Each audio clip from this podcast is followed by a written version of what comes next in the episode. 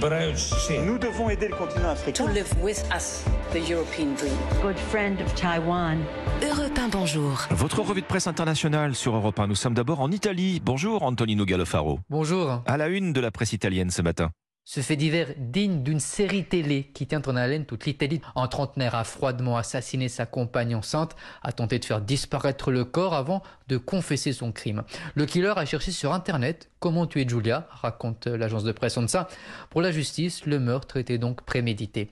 La Stampa, de son côté, apporte des détails sur le meurtre. Giulia a été poignardée et son petit ami a tenté de brûler son corps pour s'en défaire. Et comme dans toute bonne série, les rebondissements ne manquent pas.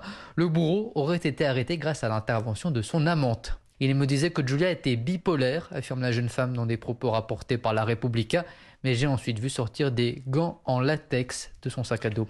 L'homme est en prison depuis mardi.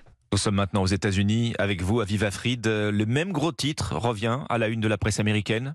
Oui, c'est le procès de Scott Peterson qui occupe les médias américains. Le Washington Post titre On l'a surnommé le lâche de Parkland. Il fait face à la justice. Euh, NBC Miami explique les charges retenues contre lui. L'officier de police armé n'est pas intervenu pour empêcher le massacre de 17 étudiants et professeurs au lycée de Parkland.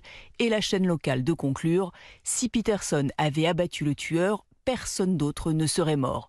CNN souligne que c'est la première fois qu'on juge un officier pour mise en danger par inaction, ce qui pourrait créer un précédent, euh, détaille le Miami Herald, alors que le Texas envisage peut-être de poursuivre les policiers qui n'ont pas affronté le tueur de l'école d'Uvalde il y a un an. Nous sommes enfin en Afrique du Sud avec vous, Patricia Huon. De quoi parlent les journaux du pays?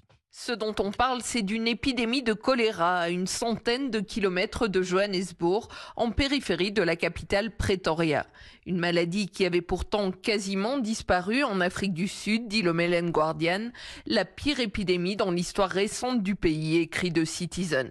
Au moins 20 personnes sont mortes depuis février, constate la télévision publique SABC. Selon Pretoria News, la population dénonce un problème de traitement des eaux usées, un manque d'infrastructures et la corruption des élus locaux.